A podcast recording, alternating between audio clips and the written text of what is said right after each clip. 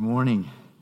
So, we are uh, asking some interesting questions over the several week period about the Old Testament. How can the Old Testament shine light on who Jesus is for us? Uh, one way it does that is, is by asking us questions about wisdom. You ever, uh, you ever been confronted with a challenge so hard you have no idea what to do? I'm kind of looking at this section right now because I know we, we just heard prayer for the Joneses. How do you move a family and young children to a new country to start a new life in a new place where it might be hard? How do you raise money to go cross country to California to be an RUF intern at Cal Berkeley, like someone I know is planning to do over the next several months? How do you just get through life? It's hard. God says we can ask Him for wisdom. James chapter 1, verse 5 has what Trisha and I dubbed the parenting prayer. Um, and uh, it's, it's not one that we used to need when our kids were small. I mean, uh, parenting adult kids is still hard, right? Whatever the challenge is, listen to this promise. This is what God says because of his love set on us in Christ.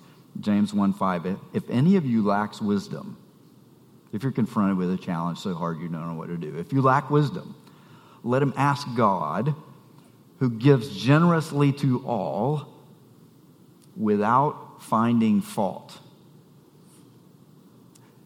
If you don't know what to do and you ask God for help, He will not say to you, You know, the last time you asked me for wisdom and I gave you some, you wasted it. Why would I waste it on you again? That's finding fault. If you go to, go to ask God for help with something you don't know how to handle, He won't say to you, Look, if you are really worth me and my time, you wouldn't need to ask me for this. Get out of my face. That's fault finding. That's how we give. That's not what God is like.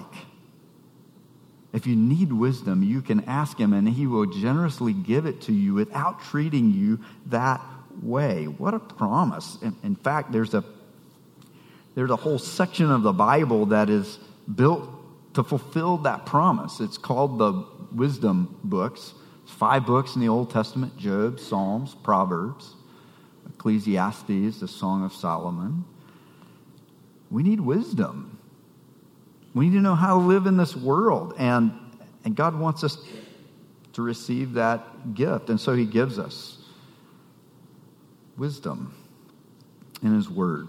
Today we're going to use a few verses from Proverbs uh, that will help us see what runs throughout this whole section of the Old Testament, and help us see our need for a kind of wisdom that is not simplistic. It's a kind of wisdom that is able to hold lots of truths together in tension. It's a kind of wisdom, as we will see, it's perfectly embodied in Jesus. And I think we'll see it's a, it's a kind of wisdom that can help us to navigate uh, life in a, an increasingly polarized world.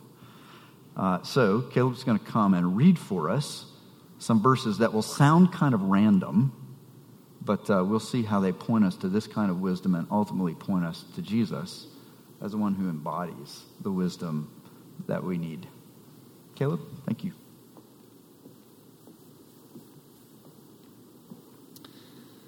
Today's scripture reading comes from Proverbs chapters 26, 30, and 16. From chapter 26 Answer not a fool according to his folly, lest you be like him yourself.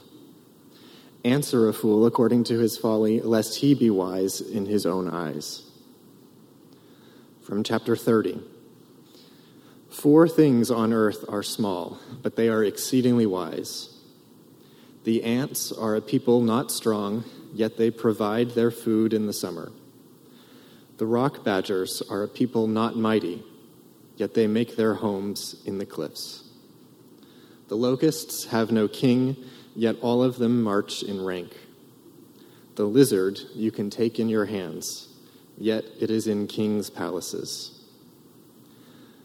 From chapter 16. By steadfast love and faithfulness, iniquity is atoned for, and by the fear of the Lord, one turns away from evil. This is the word of the Lord. Thanks be to God. Let's take a moment and pray for wisdom.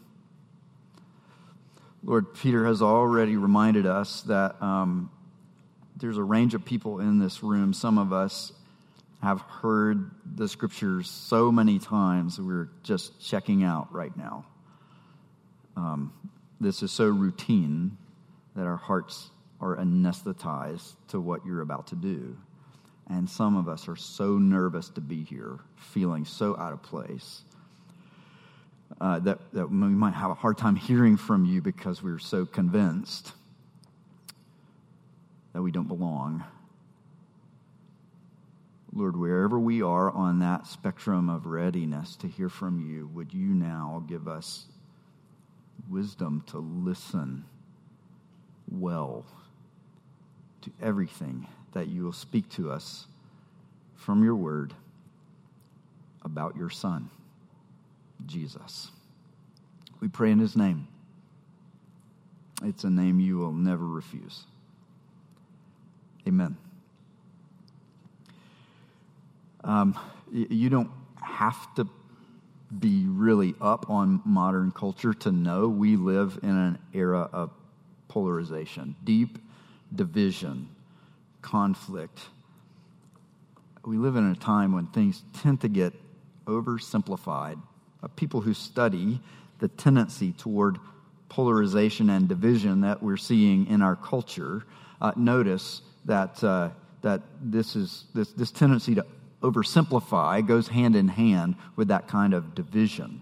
So um, here's an African lawyer who comments on this and study, studies these things. I've gotten a little coaching on the right way to pronounce this name. Um, Enemeka Ugochukwu.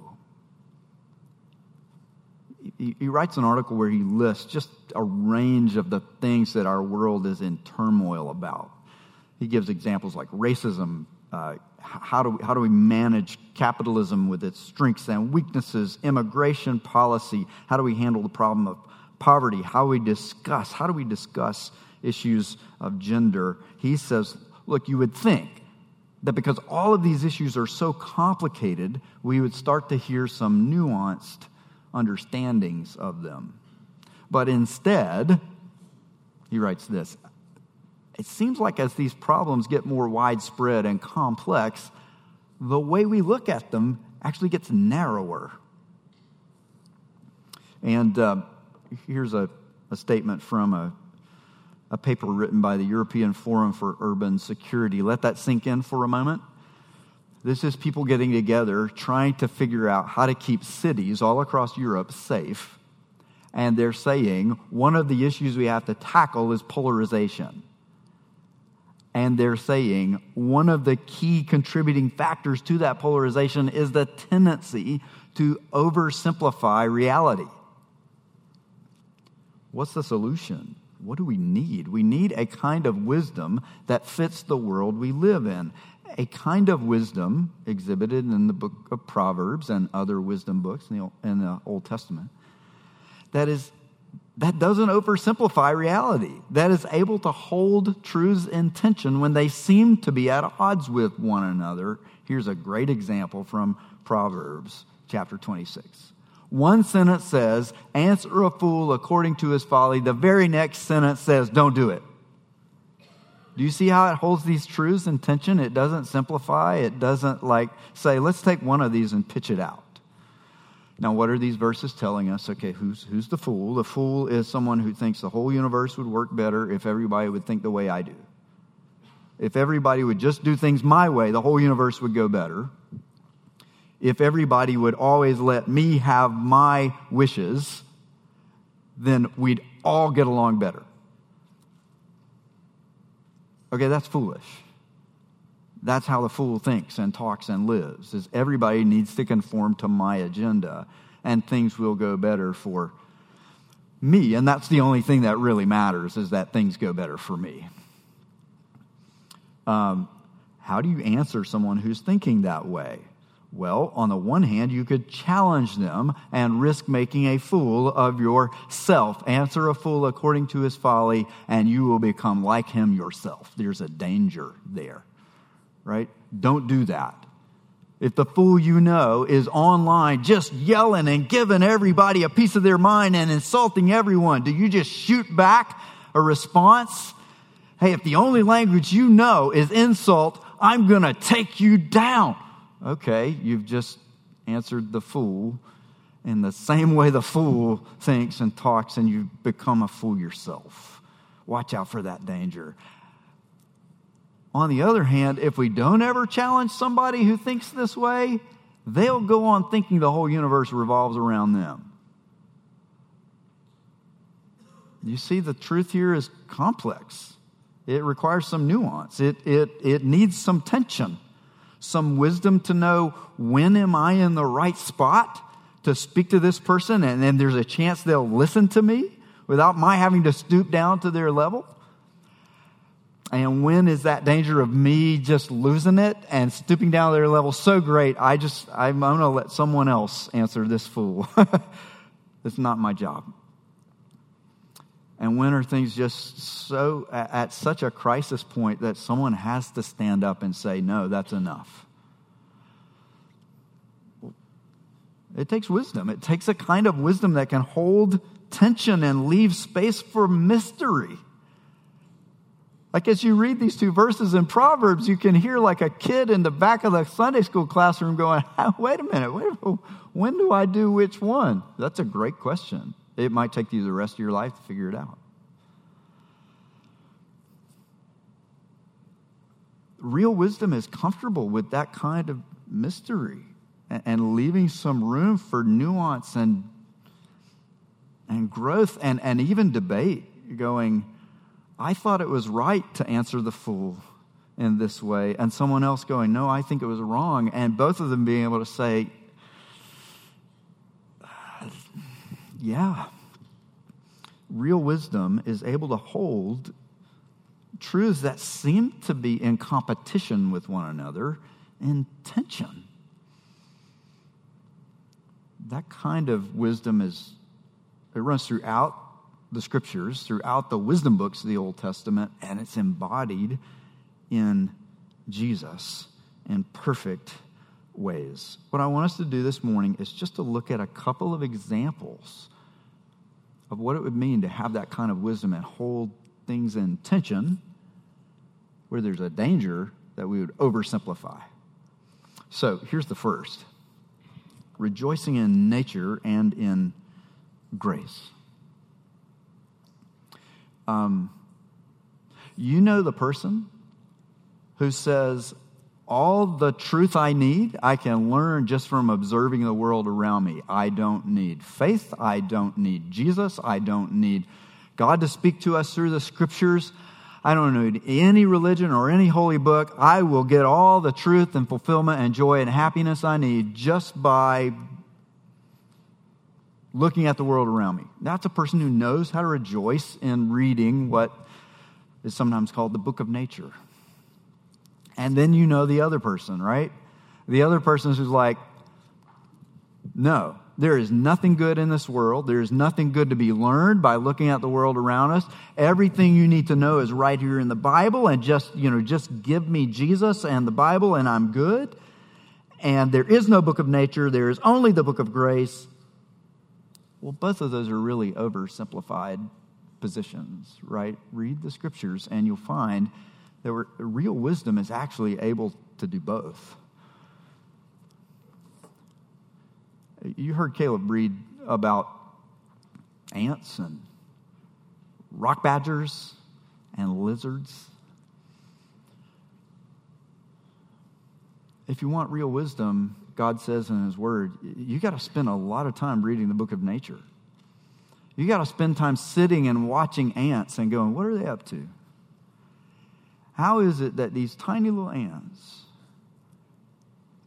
even though they're so small, manage to thrive and survive in numbers we can't count? How is it that rock badgers, right? How, how is it that, that they, um, even though they have no like offensive weapons, they have these little claws that can dig bugs out of the dirt. But in a fight with a hyena in the Middle Eastern wilderness, in a fight with a lion, they got nothing. They can't run very fast. They're cute as all get out. But cute ain't going to help in a battle of strength, right? And Proverbs says, you know, I, we've read the book of nature enough to say, hey, they can't defend themselves, but they've found a way to make their homes high up in the rocks, in tiny holes where they hide. And they've got these little sticky pads on their feet so they can grip to those rocks and their predators can't. There's, God is teaching us something good as we learn to love the world around us and observe it. Um, listen to this exercise and reading from the book of nature and Proverbs. You can picture somebody who sat back long enough watching dogs and watching people, long enough to say, hmm, you know what? Somebody who sticks their nose in a fight that ain't their fight, they're going to get hurt. I've seen enough people try to stick a hand out and pet a strange dog and get it bitten that I know how this goes. This is somebody who sat and watched how dogs are, right? You, you, go try to grab a dog by the ear, see what happens. Even if he's the most gentle natured, sweet, you don't know that dog? Yeah, you're taking your hand into your own hands. Watch people. Watch what happens when somebody tries to get in the middle of a conflict that is not theirs. Read from the book of nature. Real wisdom says it's, it is not a bad thing to trust God to teach us without words, to teach us just by looking at how people are, looking at how dogs and ants and little tiny rock badgers are, and looking at the sun and the moon and the stars and stopping to smell the roses, as cliche as that sounds. And at the same time, we've got to learn to read the book of grace. There are things we need to know, truths that we need to know that cannot be learned no matter how long we look at the book of nature. We can look at nature and know something of God's kindness and goodness. We cannot know that He is so full of love and faithfulness that he will make a way to atone for our iniquity. Iniquity is a really strong word for evil in the scriptures. It's of the that shouldn't even be thought about, let alone done kind of evil. That kind of wickedness, the murdering your parents kind, the hating your parents kind, the betraying your best friend kind of wickedness that we all practice at some point in life. God's kindness is so much that He would make a way to pay the price for that kind of wickedness so that we don't have to we learned that from the book of grace. We learned that from God speaking his truth into our world through the scriptures. We learned that from God taking on human flesh and coming into our world through his son, Jesus Christ, to be the one to perfectly embody love and faithfulness so that our shouldn't even think it kind of evil can be forgiven. Here's Proverbs saying, Study rock badgers and you'll learn some really wise truths. And saying, here's a truth you will never learn unless the Lord speaks it. Notice the word Lord here is in all capital letters. In English translations, when you see that, it's trying to reflect the fact that the Hebrew word here is not just a generic word for a strong person, a warlord, a, a, a, a an earthly lord lords and ladies kind of Lord.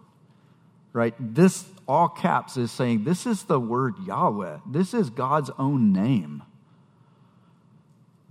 When, when, when God's people were slaves in Egypt and they needed someone to bring them out and they didn't know who would do it. And Moses says, kind of tell me who you are. He says, I am Yahweh, Yahweh. You can't get to know me unless I come and make myself known to you as your Redeemer and Deliverer. We need to read both books, the book of nature and the book of grace. We don't need to be the people who say, you know what? I don't need any more joy in life than what I can find by kind of studying the world around me. I just need the book of nature and I'll be fine. I don't need God's grace. Or the kind of people who say, I'm just all about church and Bible, and I don't need to learn anything by knowing people and how they work. I don't need to know anything by looking at the world God's created. Ant and the Aardvark, one of our family favorite cartoons. Anybody Ant and the Aardvark fans? You'd, you'd have to be, you know, old enough. See it on YouTube, Ant and the Aardvark. You'll be enlightened. Much of the Book of Nature. Uh, watching one of those last night with our kids, and um, you know, the aardvark trying to catch the ant. He, he tries to use this contraption, this machine, and it fails, of course. And, uh, and he says, Fooey on science. Like, don't be a fooey on science kind of Christian who says, I only need one book. All I need is the book of grace. Look to Jesus, and what you're going to find is both. In Matthew 5 45, Jesus says, God causes the rain to fall on all kinds of people people who are just and righteous, and people who are wicked and perverse. God shows his goodness through nature. And it's available to anyone, anywhere.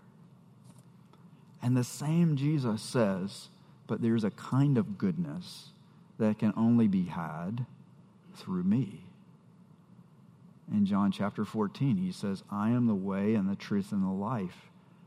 And you can know God not just as a good creator who sends rain, but you can know him as your father. I'm the way, the truth, and the life, and no one comes to the Father except through me. That kind of grace is not available to everyone. It's available to anyone who puts their trust in God's promises. Promises like He'll make a way to atone for our iniquity through His steadfast love and faithfulness. Jesus holds those two kinds of wisdom together better than anyone ever did. He is the embodiment of this kind of wisdom that refuses to read one book to the exclusion of the other. Can we talk for just a minute about another kind of tension? Because this one's where we get to talk about getting drunk. Understanding and resisting temptation. Here's another tension. tension.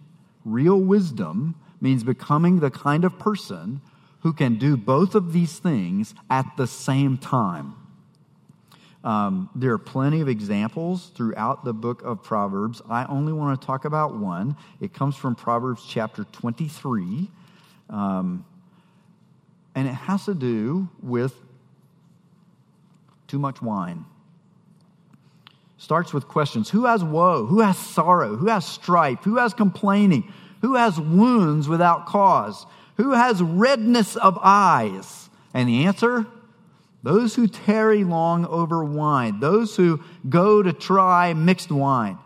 Don't look at wine when it's red, when it sparkles in the cup and goes down smoothly. The next couple verses say, in the end, it bites like a serpent and it stings like an adder. Your eyes will see strange things and your heart will utter things you're going to regret the morning after.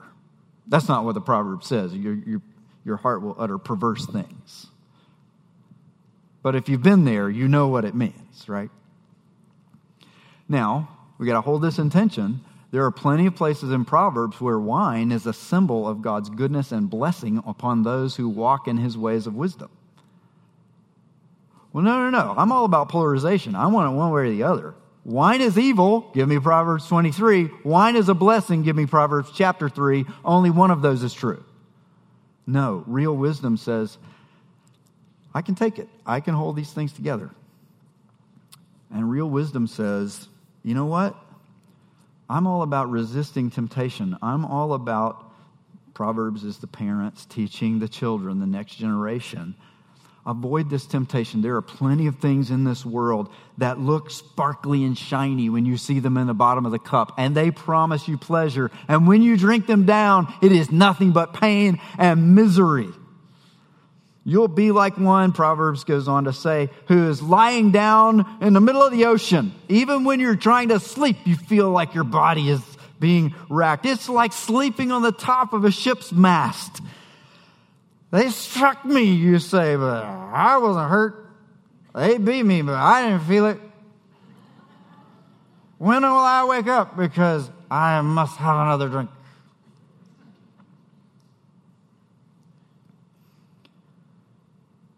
There's wisdom in saying, don't fall for it. Resist temptation. There are plenty of things in this world that seem sparkly in the bottom of the cup, and they will only make you miserable. But notice this the book of Proverbs has gotten close enough to drunkenness to know what it smells like. Close enough to see the redness in the eyes the person writing these words may, in fact, have seen a few strange things themselves after too much. The book of Proverbs teaches us to resist temptation, but it also understands the reality of temptation. This is not a wise person saying, Oh, alcohol, just avoid it. We're not going to have that conversation. Now, I don't want to hear you talk about how your heart goes pitter pat when you see that person across the room. It's just temptation, just avoid it. No, Proverbs is getting up close and saying, you know what? I get it. I, get why temptation is powerful. I get it. Hey, down in the bottom of the cup, color is amazing It goes down so smoothly. I get it. I understand that temptation is powerful. This is why I have to say, resist it. If it wasn't powerful, you wouldn't need to resist, right? Fooey on temptation. The book of Proverbs holds those things together. Jesus does too. Right? Do you remember the description of him in Matthew chapter 4? The Holy Spirit leads him out into the wilderness to be tempted by the devil. And one of those temptations, the devil takes him up onto high mountain and says, Look at all those kingdoms.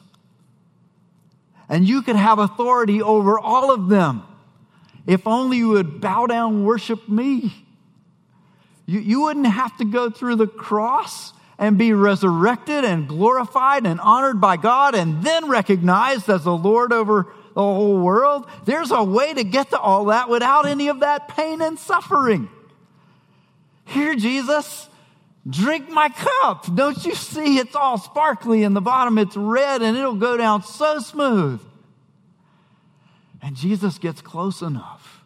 The scriptures, like you read Matthew 4, and it doesn't say Satan took Jesus up on this high mountain and showed him all the kingdoms, but there was nothing there to see because this world can't offer you anything good. And it's all just a, it's all just a snare and a trap. And Jesus knew that. So he just kind of walked away. Scripture says that the tempter showed Jesus the kingdoms of the world in all of their glory.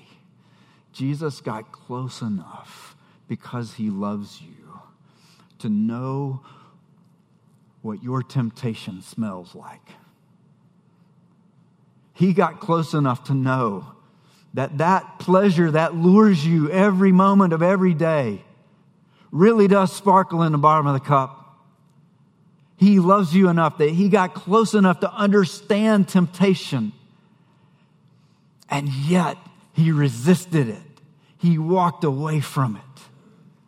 The scriptures say in Matthew 4 that he spoke to the devil and he said, I see those kingdoms and all those glory. You get behind me. Leave me. Because the scriptures say you will worship God and him alone.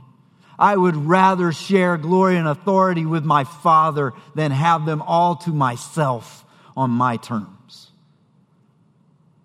That's real wisdom, perfectly embodied by Jesus. This commitment to understand and resist temptation because he loves you enough to get close to temptation and know what it feels like. And He loves you enough to stand strong.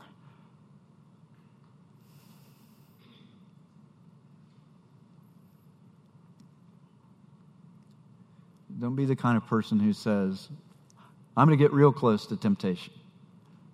I'm going to understand it inside and out because I'm never going to try to resist it at all. And don't be the person who says, Jesus calls me to resist temptation, so I'm going to harden my heart to anyone who ever feels tempted by anything.